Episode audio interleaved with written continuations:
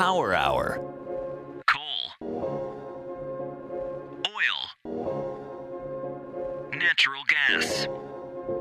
Power Hour, the show where today's top energy experts break down today's top energy issues. No sound bites, no talking points, no nonsense, no BS, no softball questions, no vagueness, just in depth analysis and ruthless clarity. Power Hour. Here's your host, Alex Epstein. Welcome to Power Hour.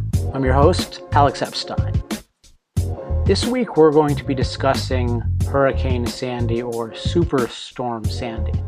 Now it's a couple months after the storm, uh, but the storm is extremely relevant still, both because unfortunately many are still suffering damages from the storm, uh, but also because really our entire economy is still threatened by a movement that has been exploiting Superstorm Sandy as a reason to, in effect, shut down industrial civilization via the progressive outlawing of fossil fuels, which are the lifeblood of, fo- of uh, industrial civilization. And the idea is that it was was really encapsulated in uh, Mayor Bloomberg's statement, "It's global warming, stupid," which meant obviously if we continue to burn fossil fuels, we are going to be devastated by storms. Now, I found this offensive, uh, this statement offensive on many, many, many counts. Uh, but rather than just ranting about it myself, we have an expert today who has made a really, really in-depth study of Sandy and has really shown in a series of articles for Master Resource, uh, which start on Friday, January 31st, which is the day that I'm recording this intro, and then are going to continue next week as you hear the show. And he has really investigated um, in a fascinating way all the different details of what actually led to the disaster. Now, of course, there was a bad storm for sure. And he, like I think any sane person, does not blame it on a you know average change in global temperature, um, which doesn't make any sense, which wouldn't make any sense to do. Um, but what he does do is blame the amount of damage on the amount of mistakes by politicians, including very, very bad, long-standing policies. So this is a, this is a really, really important issue, uh, and I've already done the interview. It's a really, really great interview. So we're going to learn all about Superstorm Sandy, all about what really caused most of the damage, how we can prevent similar damage in the future, uh, and actually, um, one of the coolest stories you'll ever hear about his time on an oil rig. So stick around and we'll see you on the other side. Power Hour, because what you don't know about energy can kill you. Here's Alex Epstein. Right. Joining us is Senior Policy Advisor at CFACT, Paul Driessen. Paul, welcome to Power Hour. Thanks for having me. All right, now you've been doing some really interesting work lately on Hurricane Sandy, which is still very much with us, both because there are still people recovering from the damages, and it is still being used as a leading uh, pretext to destroy our leading energy sources. And you had a really interesting article on townhall.com uh, on this topic last month. And you have an upcoming piece uh, we're recording on Monday, January 28th. You have a piece coming up on Thursday at Master Resource, right? That's correct. The piece is going be several times larger and longer than the piece that was on Town Hall and various other websites. Goes into much more detail about the background behind Sandy, reports that were issued over the many years to New York uh, public officials and largely ignored the development activities that have taken place in New York that really render storms like Hurricane Sandy or Superstorm Sandy much more devastating.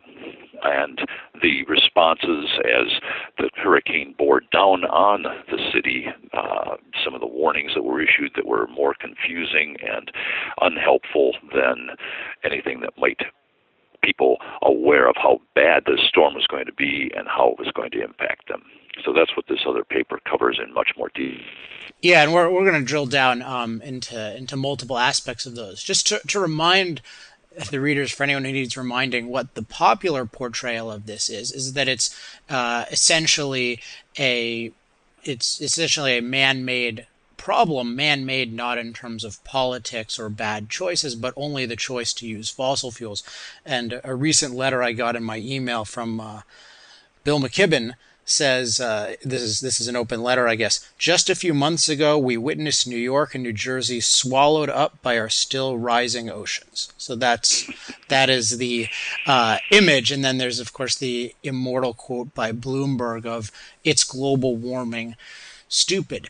Now, just setting that on the table, I want to I want to step back and and and ask this because I think your article um, addresses this from a very from the right perspective, which is assuming we didn't hear all of this stuff about how the change in the global mean temperature anomaly caused this storm. Like leaving aside that pseudoscience, if we were just trying to understand what caused this in terms of real types of causes, real you know mistakes that we made, real things that we could do better, where where do we start? What are the things to look at when you have a storm, it does a lot of damage, and you want to do better in the future? Okay, let's step back just for a second and say a couple of things. One, global temperatures have not been rising for 16 years now, and sea levels haven't been rising any faster than they were 100 years ago. Uh, sea levels have risen 400 feet since the end of the last ice age. So that's all the context I think we need, first of all. Secondly, New York is not static. New York City and the whole coastal community has been under some significant development for many, many decades and centuries. Uh, Long Island is twice as wide as it used to be. Manhattan is much wider than it used to be it's because of landfills and expanding into the oceans. It's all very low lying. It's barely above sea level, some places only a few feet above sea level. And you're making the water channels much narrower. So when you get a hurricane like Sandy coming in, and especially this one, which was combined with a northeaster, and it came, it hit New York basically several times over a couple of days uh, at high tide with the full moon. So you had a five foot, five and a half foot increase on top of the storm surge. You had the tides that brought the seas up another five feet or so. And then for the coastal communities, you had waves that were whipped up by these 70 and 80 mile an hour winds that were pounding the area. So you have a lot of water coming in at high tide with a lot of ferocity going up channels of uh, river channels and other waterways that have been narrowed down progressively over the centuries, trying to carry far more water. That means a narrow passageway means the water is going to surge up much higher when it hits. So New York's been warned about this many, many times in all kinds of reports, but it's not something the city fathers want to talk about. It's much easier to blame it on global warming or climate change or weird weather, weather on steroids, which is what they were doing. But the other thing you have to keep in mind with New York is that Manhattan has been pounded many times over the years and the centuries by major storms. There was a massive one in 1693. There was another one, category 3 they estimate, maybe higher. 1821. There was one that hit in 1938 called the Long Island Express that came roaring in and just carved new channels into the uh, Long Island area. It wiped out an island. Uh, there was a 1993 storm similar to that that wiped out Hog Island. And the point is, Sandy was not unprecedented. And if it had come in with the force of the 1821 hurricane, we would have had hundreds and hundreds more people dead a lot more property damage. So the question isn't so much how can you prevent another Sandy, because it's going to come at some point. It's how can you re- minimize the impact on the people and property that are in that area. Well, let's. You mentioned how much more damaging a storm, this exact storm, would have been in the past. Could you elaborate on the reasons why we're so much safer from any given hurricane now than we were 100, 200 years ago? Sure. Main thing is we generally are given much more advance notice, and we have much stronger buildings. Um, we have ways to get out if we're in the really low lying areas, assuming we get adequate warning and are told this is a big one coming in and you need to get out of your low lying homes. Uh, there was a hurricane in 1785, I think it was, up in Halifax, Nova Scotia area, Newfoundland area, that killed 4,000 people. That was a third of the population at the time. Uh, you, these monsters coming in, and the key thing is don't build so many homes right along the shore. And if you're going to build there, get out of there in time. Uh, in the areas of New York, they had a lot of generators, backup power generation equipment, but it was put in the basements of areas that were going to be under 10 feet of water.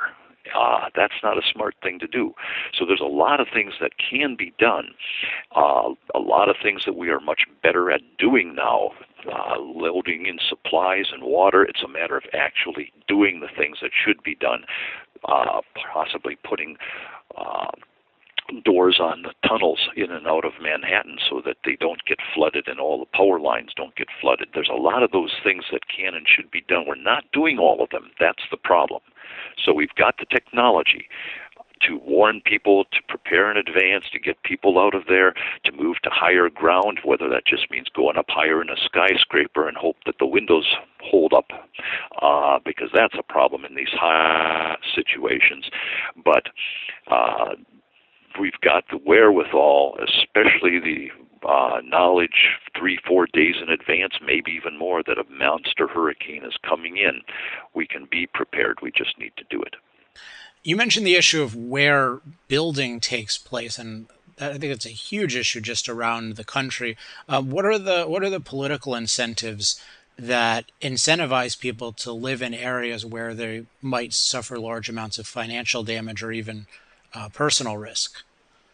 Well, if you if you're looking at uh, the southern, southeastern areas nor, uh, along Virginia and uh, North Carolina, for example, uh, everybody wants to be near the oceans.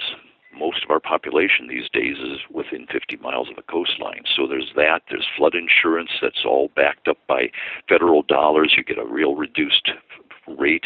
There's uh, federal federally subsidized rebuilding money. There's a lot of those sorts of things. But when you get up into the New York area, you've got a fantastic harbor. It's generally very well protected.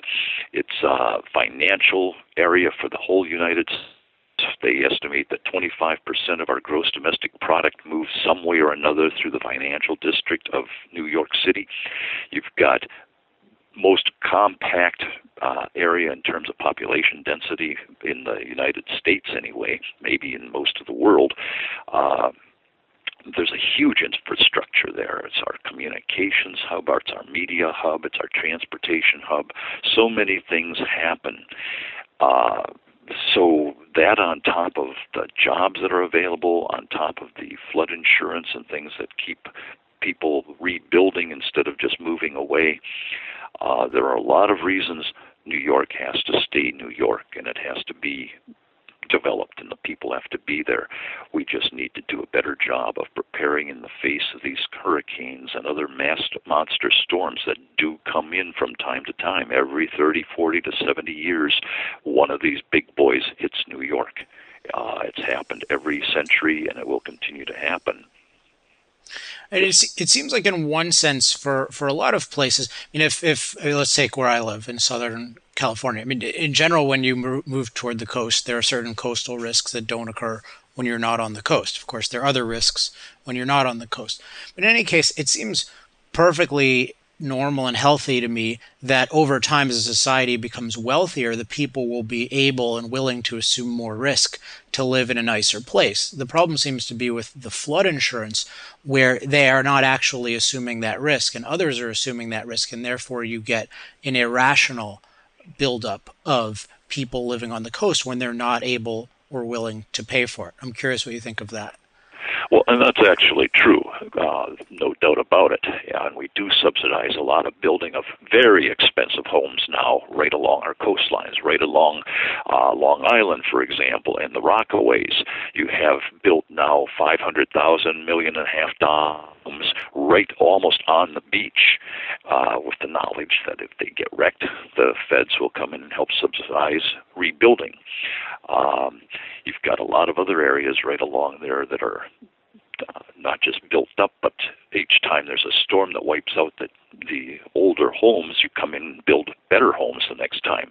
Uh, another area on Rockaways was ra- put on some land that was raised by feet, so that helped protect those new homes and shield them from the the storm surges. But it forced a lot of the storm surge to go around that raised area and hit some of the lower lying areas even harder.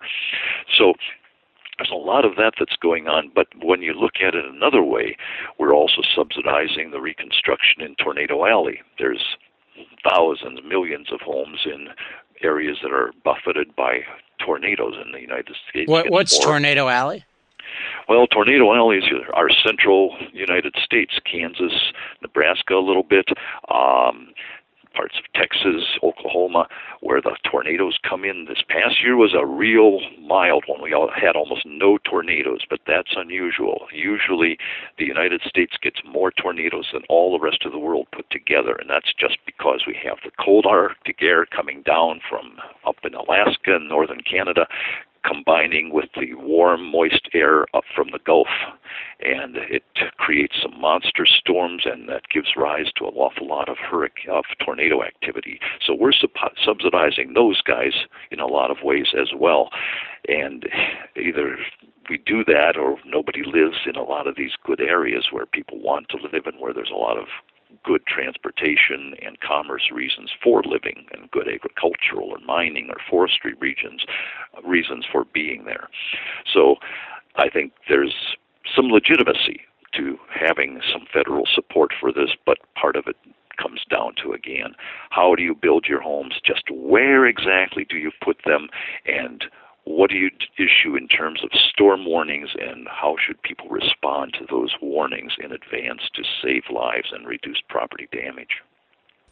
I don't know why it would be. I mean, if they're truly productive areas and they have all of these benefits, presumably that you know certain people at least who are being productive there could afford insurance or someone would be willing to insure them and if and if it's so expensive and if the net of living there is ultimately negative economically, I don't see why you would want them to be subsidized to live there. Yeah, you make a good case for that. Uh, and yet we do the same thing for earthquake country out in California. Yeah. Um, it's across the board. It's not one area of the country that is pretty much exempt from the kinds of tragedies that we're seeing here. There are different kinds of tragedies in different parts of the country.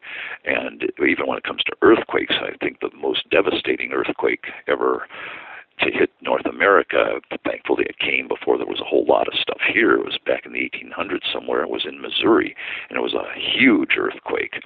Uh, so there are other parts of the country that don't get them very often. But if that same earthquake from mid 1800s struck today around St. Louis, you'd have a, a mess there.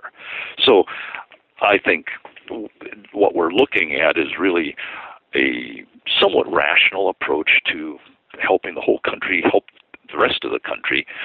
Uh, when natural disasters strike, and we each part of the country faces its own kinds of natural disasters, and yet maybe it's time to re-examine the uh, extent of the help that we're going to give, especially where people come in and they build million, two million dollar mansions right along the ocean front. That doesn't make a whole lot of sense unless you're going to build them to withstand a hurricane with category two or three st- uh, size and winds and storm surges. And there's somewhat a movement in that direction, but uh, the question is, should the whole country subsidize that kind of building for only the really richest families in the country who can afford to build a $2 million home in the first place? Well, this is interesting because I think.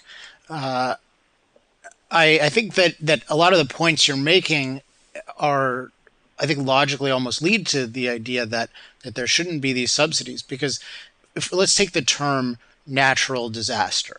Uh, I mean, there are a lot of things that would be natural disasters, so called 100 years ago, that aren't disastrous now because of technology and because of human intelligence. It, whether it's that you build a sturdier home or that you have a warning, or that you have the knowledge, as you were mentioning, to know where to build and knowing the safety risks of different places.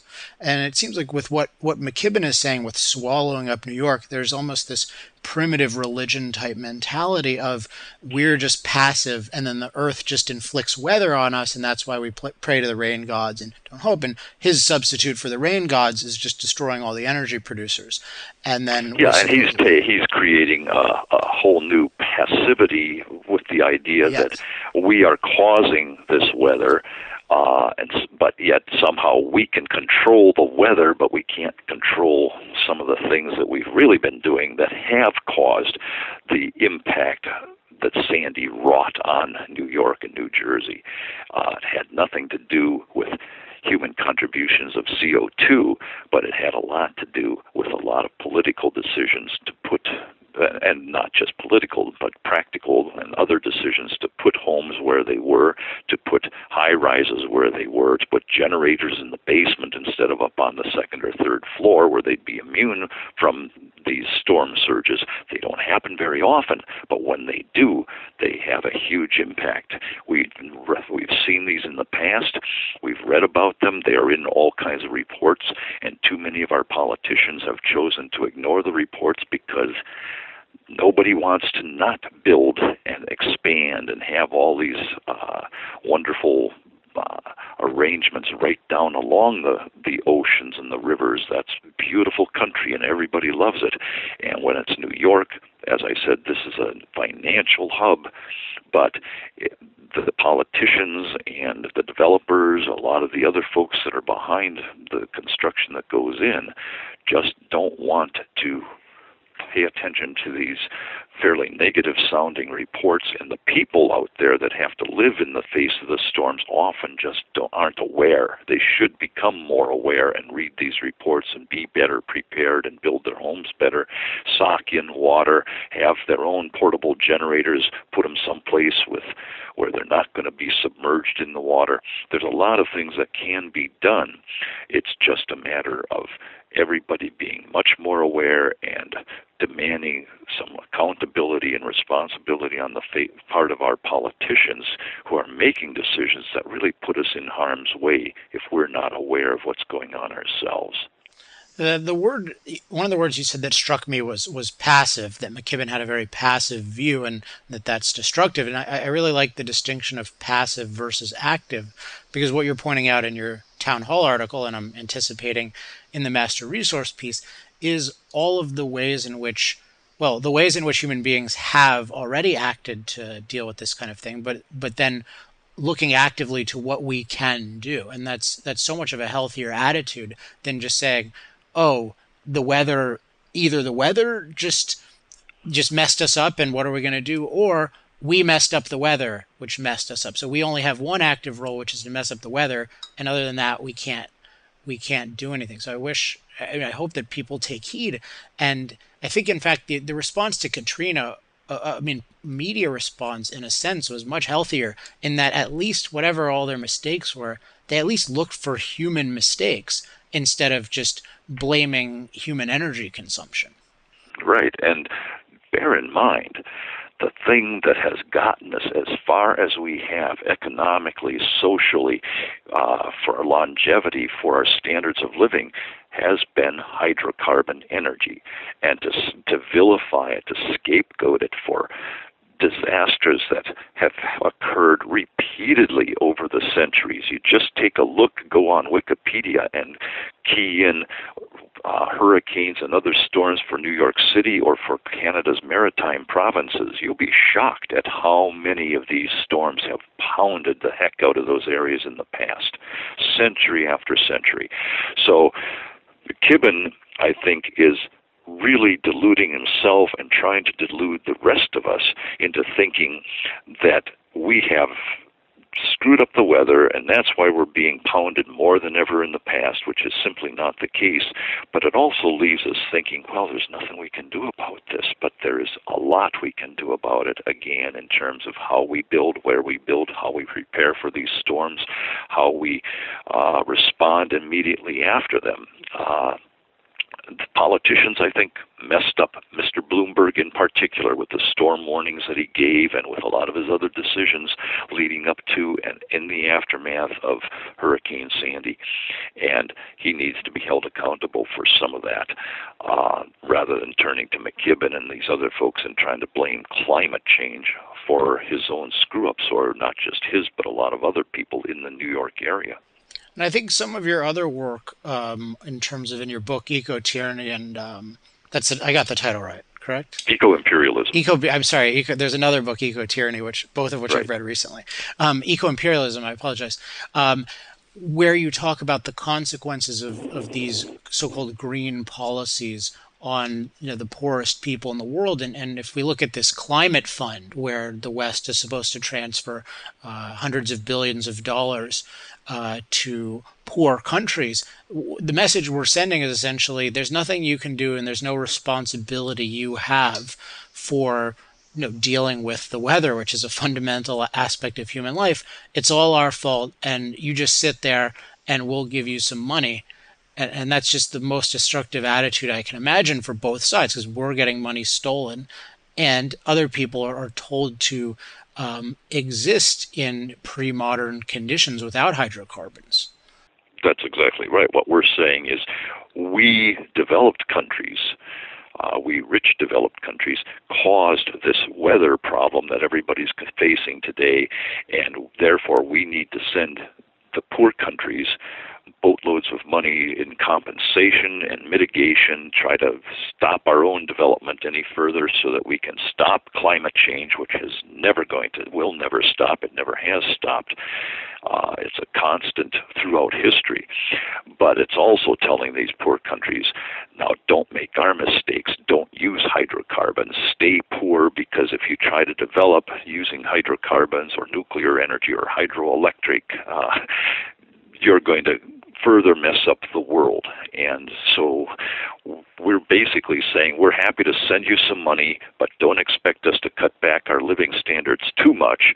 But we don't want you guys in Africa and Southeast Asia and other places to develop too much because that would hurt the Earth and its habitats and its climate, and we can't allow that. So it is very much eco imperialism founded on completely bogus scientific theory about climate change uh, as being something humans have caused and humans can somehow mitigate or stop or direct by pushing a carbon dioxide button. But it's also eco imperialism in the sense of telling poor the poorest, most malnourished people on the planet that they really don't have much hope for the future either, and that's just wrong.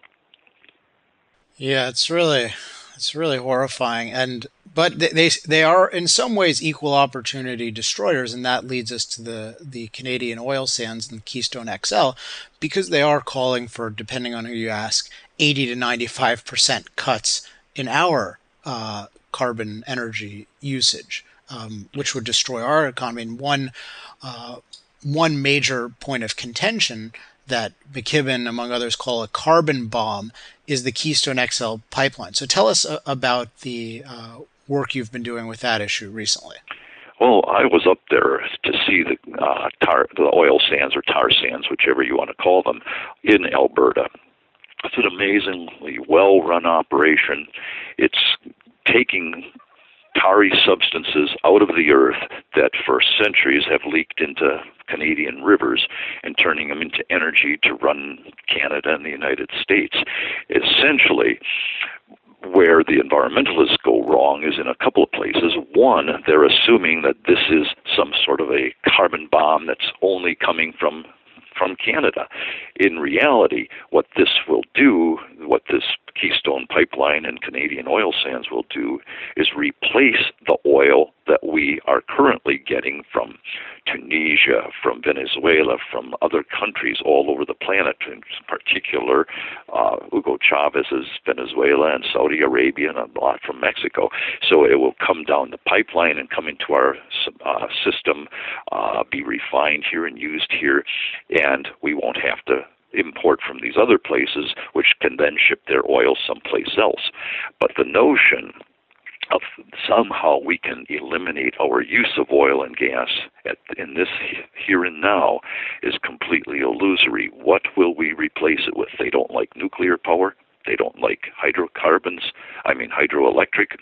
Um, they say they like wind and solar, but the impact on birds and bats from wind turbines, the impact on lands and raw materials used from building massive wind turbine and solar arrays and then having to back them up with fossil fuel energy anyway because wind and solar only works 20% of the time.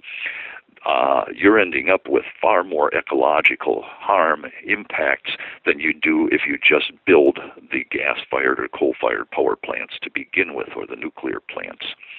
So they are coming in with all kinds of arguments that simply don't hold water in terms of the uh, why the oil sands and Keystone are bad. Uh, and then they're trying to offer some illusory energy system that simply doesn't exist and cannot exist.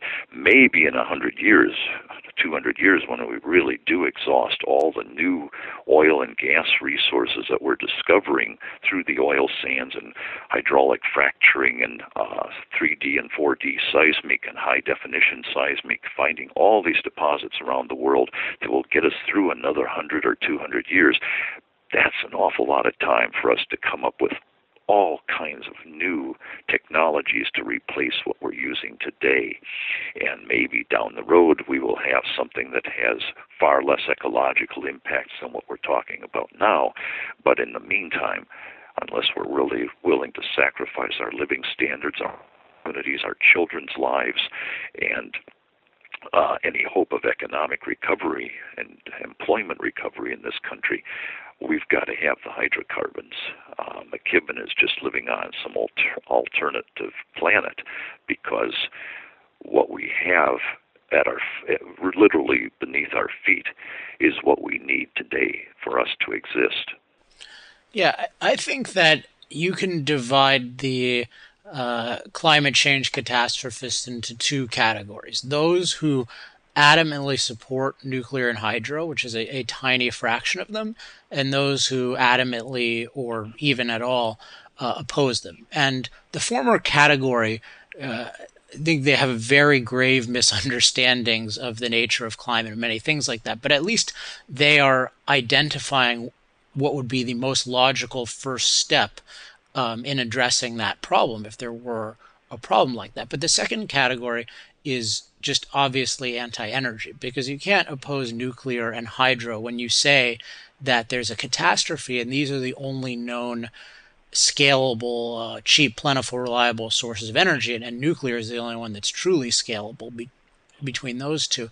It's just it's just a complete farce, and and really the fact. It's one thing that, that they've been able to get away with a lot of pseudoscience, but just that obvious hypocrisy and its implication that they don't care about energy at all and in fact that they have hostility toward any sort of energy and development that the, the fact that that's not just public knowledge that this is a whole enormous group of hypocrites that are obviously after the destruction of energy i think is a media crime. I agree and there's two other aspects of this that don't get addressed very often. Number one is a lot of these folks, Prince Philip, even Jacques Cousteau, Eric Pianka at the University of Texas, they advocate the elimination of about 90% of the human population. I assume they want to be in the 10% that's left. But we uh, I'm not ready to give up my stake here on planet Earth or my kids and I think most of us believe that human beings are as much a part of the ecology and the planet as any wildlife that you might find out there. Uh, we are not just destroyers or polluters or users. We are creators and protectors of the planet, and we are getting better and better at that. And we are better protectors and better innovators and creators the more energy we have and the more we can apply our God given intellect and creative talents to solving the problems we face, even if they create some new problems that the next generation has to solve.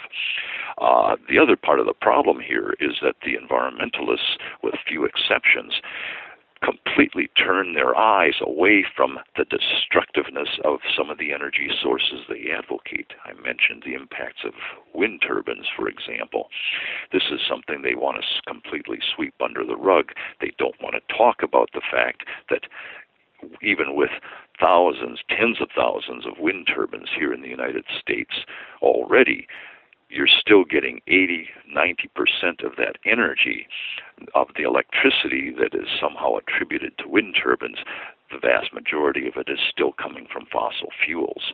And secondly, the impact of those wind turbines on wildlife and lands and habitats is enormous. The latest estimates, based on actual bird and bat death uh, mortality counts in Germany and Spain, is that looking at the number of wind turbines here in the U.S., which is about 40,000, those wind turbines are annually killing between 13 million and 39 million birds and bats every year. And these are not just sparrows or uh, mourning doves and things like that. These are bald and golden eagles. They are whooping cranes. There are fly, entire flocks of geese at times that blunder through a wind turbine facility. They are hawks and falcons, some of our most important species, and and basically two times as many uh, bats as birds are being killed by these wind turbines. That is a, an ecological crime that is being completely ignored by our federal government, by members of Congress, and by the environmentalists. Well, I think there's, I mean, there's there's a certain amount of hypocrisy there. But if we stipulated that there was a global climate catastrophe and there was no nuclear power, hydropower, and wind power actually produced reliable power, I would for sure say, okay, if this is our only way of getting power, then you know that I'm willing to prioritize. We need to prioritize ourselves over the birds. I think it's that they, when the time comes, if this ever actually became practical, they would say, oh, we can't do it because it kills birds. There's always a pretext for why an energy source should be essentially uh, illegal, and it's just a matter of of they don't do that until it becomes practical. It's just like in, in the late 1980s when there was this um, false idea that fusion, the nuclear fusion, was possible, and Ehrlich and a couple of other people said things to the effect of, "We can't do this, even though it's." Super cheap, super clean, super abundant because we would be like an idiot child with a machine gun. We would we would use so much energy, we'd engage in so much development. And I think that really captures the opposition. It's not the damage that that comes from the production of the energy ultimately it's in their view the damage that comes from the consumption of the energy which is to f- further human life through development uh, that's absolutely right uh, but part of what drives all of this is what you were just talking about at the outset there the assumption that we are causing dangerous man made global warming and climate change and weather disruption, the assumption that hydrocarbons are bad, the assumption that nuclear power is bad, the assumption that wind power can somehow solve all these problems if you assume away all the bird and bat deaths. So it's one assumption piled on another. It's which ultimately just comes down to pure lunacy, insanity, and it's time for us to get some of these crazy emotional ideas out of there and start applying our human intellect, which is what got us where we are today for good or bad, but I think mostly good. for good. good. And we've just got to uh, stop having these emotional knee-jerk reaction to things, including offshore oil and gas. I mean, that we've had a couple of accidents. They are going to continue, just like airplane and car accidents happen from time to time because technology fails or human beings fail. But overall, offshore oil and gas has been a godsend to the energy picture that has driven us forward just in a couple hundred years. You look at the improved living standards, the much longer uh, lifespan, lifespans that we are enjoying, and the much healthier lifestyles that we have today than we had in the past. Uh, it's all part and parcel of something that has made human civilization what it is today, and yet it constantly gets ripped apart by self-styled environmentalists. And, and I think that's a good segue um, to the final topic I wanted to raise, and this has to do with the relationship between man and nature. I've been thinking about this a lot lately because often there's a there's a okay there's the natural and then there's the man-made but I think imagine another species was looking at our planet. They wouldn't say, oh, these human beings are somehow alien to everything else. They would say, oh, that's the most successful species. That's, you know, as Steve Jobs liked to use this expression, the crown of creation, so to speak, even though I personally don't believe in creation in that way. But it's, we're, we are part of nature, and I think we shouldn't have at all guilt about that and guilt uh, about our success. And, and part, but part of that is is enjoying other parts of nature. And one thing you brought up to me the last time we talked was your experiences um, seeing how the presence of oil rigs had this fascinating and even beautiful effect on other parts of nature. So uh, tell us about that what you're talking about is the marine life that's associated with these offshore oil and gas production platforms. When you put one out there, you're setting down a subsea structure that supports what you see above the surface, a little factory, if you would, sitting on a bunch of stilts, an erector set that's under the waves, going all the way down to the seafloor to hold the production equipment, the drilling equipment, uh, the processing facilities up above the waves and where the people that work the platform actually live. Well, what you're doing is similar similar to what happens when a ship sinks, whether it was at Truk Lagoon after the American attack on the Japanese forces there, or it's a ship that you deliberately sink, uh, or it's what's happened as the seas rose after the last ice age, coming up 400 feet and putting a whole bunch of mountains largely underwater, creating these islands. And along the shores of the islands, you've got coral reef structures. Well, same thing is happening when you put an oil rig out there. It's a fascinating journey below the waves to see how nature actually operates, how these little creatures, planktons and larvae and eggs that are floating all the time in the ocean suddenly find a hard surface to lay down uh, their life, their future life, and, and start creating an ecosystem. You have thousands and thousands of shellfish that adhere to the platform legs, mussels and clams and so forth. Then you get the starfish coming in and living on them. You get the sea anemones. You get the fish that come along to hide out there to forage among the uh, seashells and so forth that are there. There's life that falls to the bottom of the platform and lands on the seafloor below there, and the fish go down there and forage. Uh, it's like going to another planet when I go underwater there. I love scuba diving, always have. Um, you, you're taken to a totally different planet, uh, something so eerie and beautiful, whether it's nighttime diving, which is totally different from what you see in the day, or it's the daytime and you find mussels that are nine inches long, starfish that are three feet across off the California platforms. You find millions of fish and shellfish off the coast of Louisiana and Texas that never existed there before the oil rigs arrived because there was no habitat for them. The seafloor there, because of the Mississippi, is just mud. So all of a sudden, you've created a Caribbean reef environment for all the fish and shellfish and anemones and corals and sponges that are sending their larvae to float on the currents in hopes of finding a new place to live. So you have a, a new ecosystem that human beings have created, and people go there to fish, to scuba dive, to take pictures, just enjoy what nature can bring to us.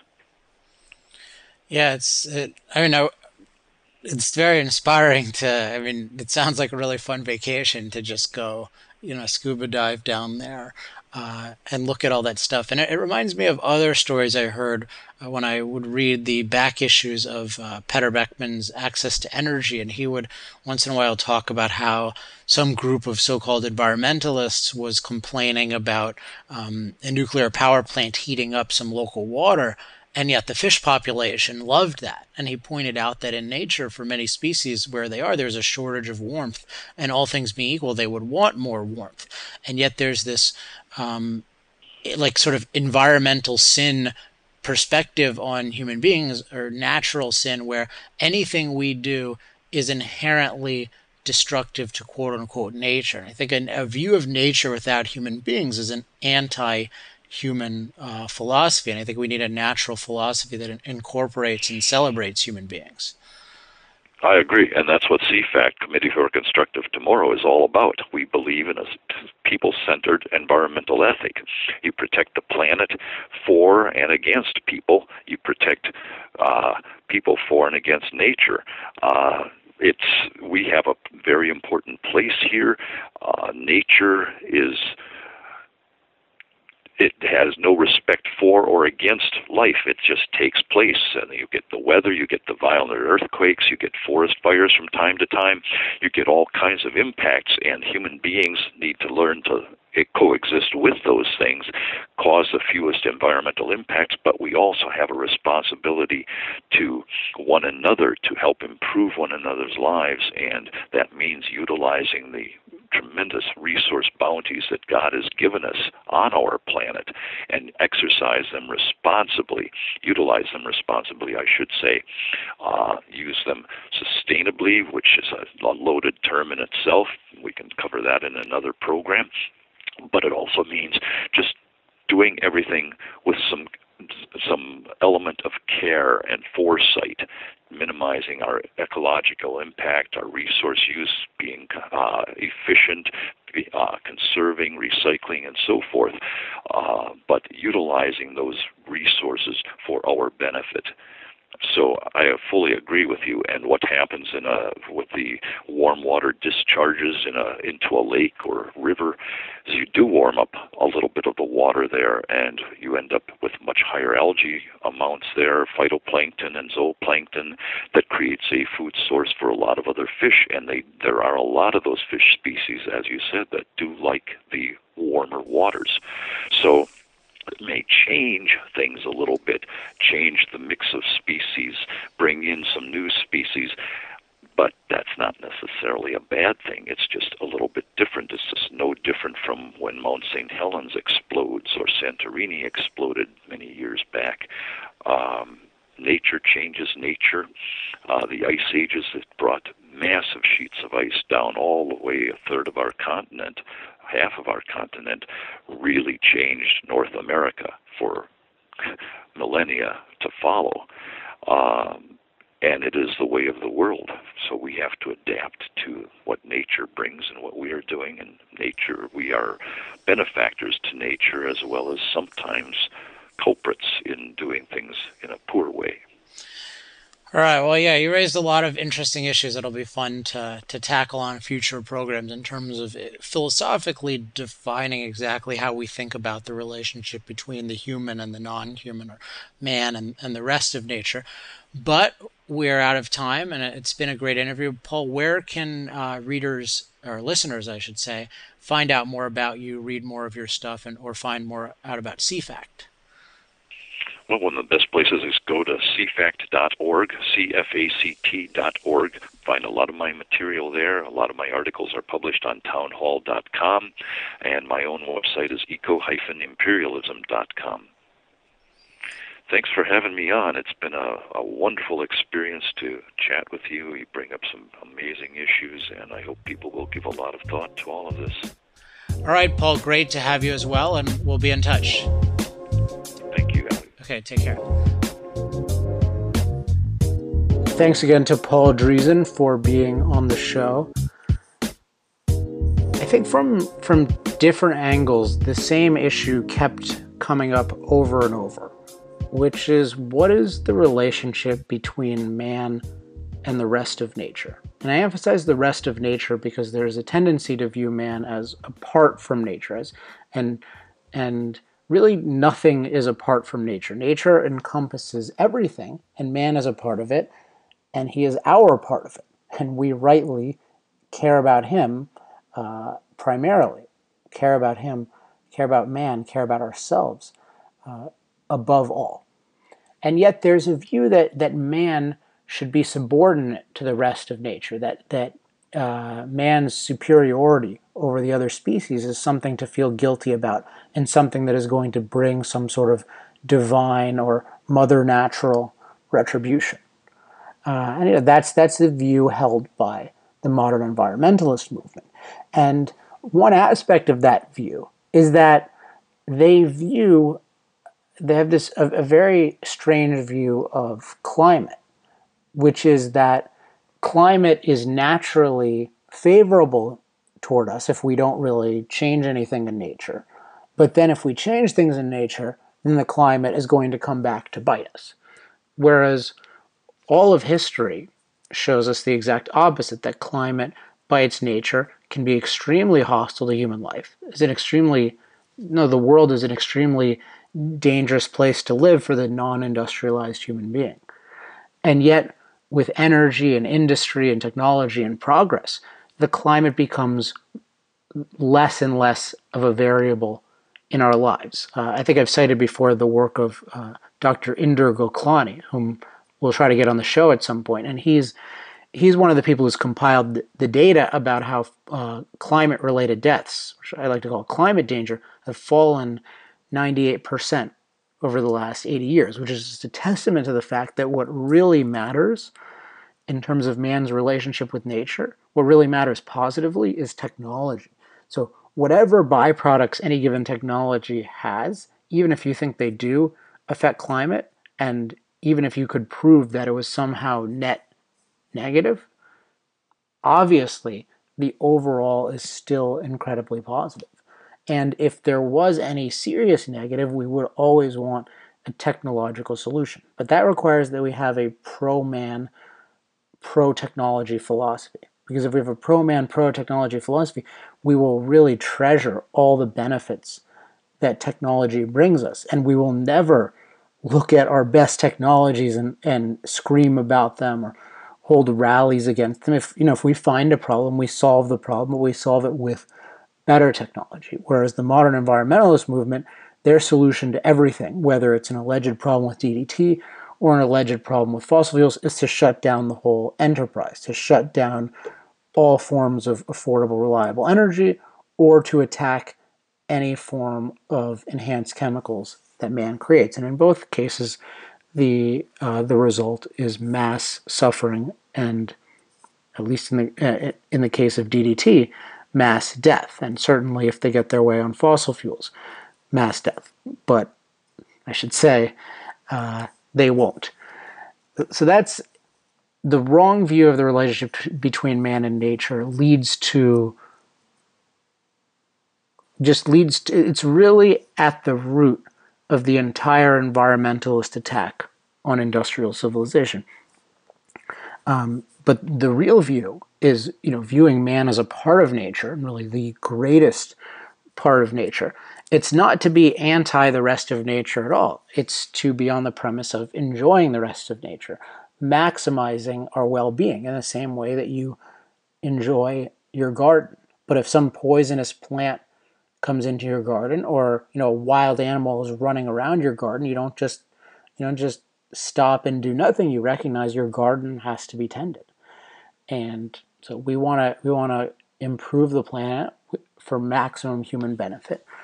And if we recognize the that technology is really what matters and that mother nature is neither out to get us or out to benefit us but merely provides a backdrop for doing amazing things with technology then that's you know that's what made po- that's the philosophy that made possible the industrial revolution and that's that's the CIP philosophy that's the philosophy that'll make possible the next industrial revolution.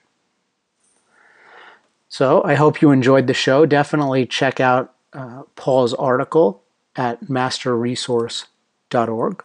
And as always, please send questions, comments to alex at industrialprogress.net. Love mail, hate mail, via email, smoke signals, whatever you want.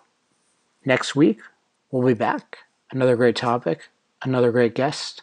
I'm Alex Epstein. This has been Power Hour. Power Hour. Life, liberty, and the pursuit of energy. Power Hour. The antidote to shallow thinking about energy issues.